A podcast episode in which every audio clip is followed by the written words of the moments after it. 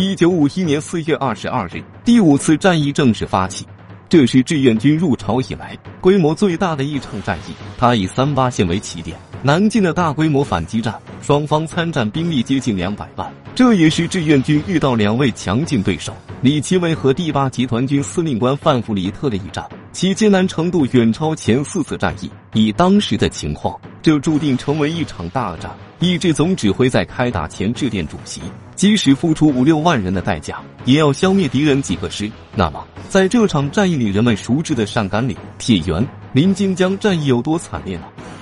此战后为何总指挥将其视为4大败笔之一呢？这场大战对整个战役又有哪些关键性的作用呢？今天就让我们一起走进这场历时50天的烈血之战吧。制作视频不容易，您的支持是我们的最大动力，请长按点赞并关注支持下，我在这里先谢谢各位朋友了。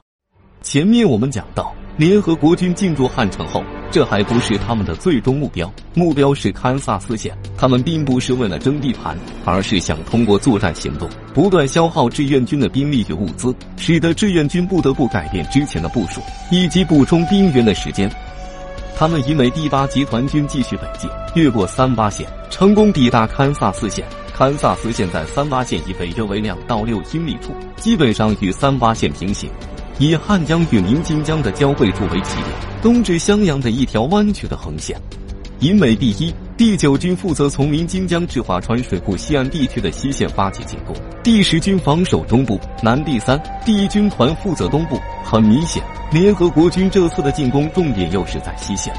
计划以美第1军与第9军首先发起进攻，抢渡临津江，再充分发挥机械化部队的高度机动性，向西北的李成江方向快速推进，歼灭人民军第1军团。但嗅觉灵敏的人民军已经快速地撤至李成江以北，使得美军的两军扑了个空。同时，志愿军的第19兵团也在他们的东北方向集结，随时都有可能对他们发起迂回包围，而是不得不改变计划，向东部转移，将在临津江西北地区的作战限制在侦察和战斗巡逻的范围，主攻的重心也转向了铁原、金化、平康铁三角地区。而此时，李奇微的磁性战术也开始发挥作用了。志愿军的补给已经严重不足，基本上可以说是到了弹尽粮绝的地步。双方的争夺重新回到了38线附近，战场上也呈现出焦灼之势。经过了近1个月的休整与第2番部队的到来，于1951年4月22日黄昏，志愿军主动发起了朝鲜战场的第5次战役。随着大炮声响起，志愿军开始了排山倒海的反击。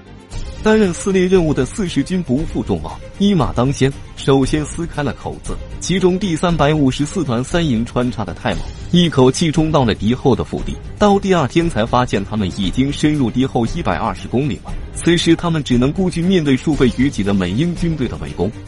在飞机大炮的轰炸下，战士们用生命和鲜血完成了割裂东西两线美军的联系，为这次战役的第1阶段的胜利奠定了坚实的基础。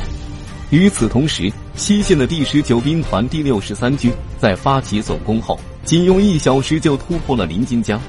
并快速地包围了雪马里的守军。他们可是有名的英军王牌部队的格罗斯特营。面对如此强大的对手，63军又做出什么样的反应了？有着150年荣光的格罗斯特营又是怎样灰飞烟灭的呢？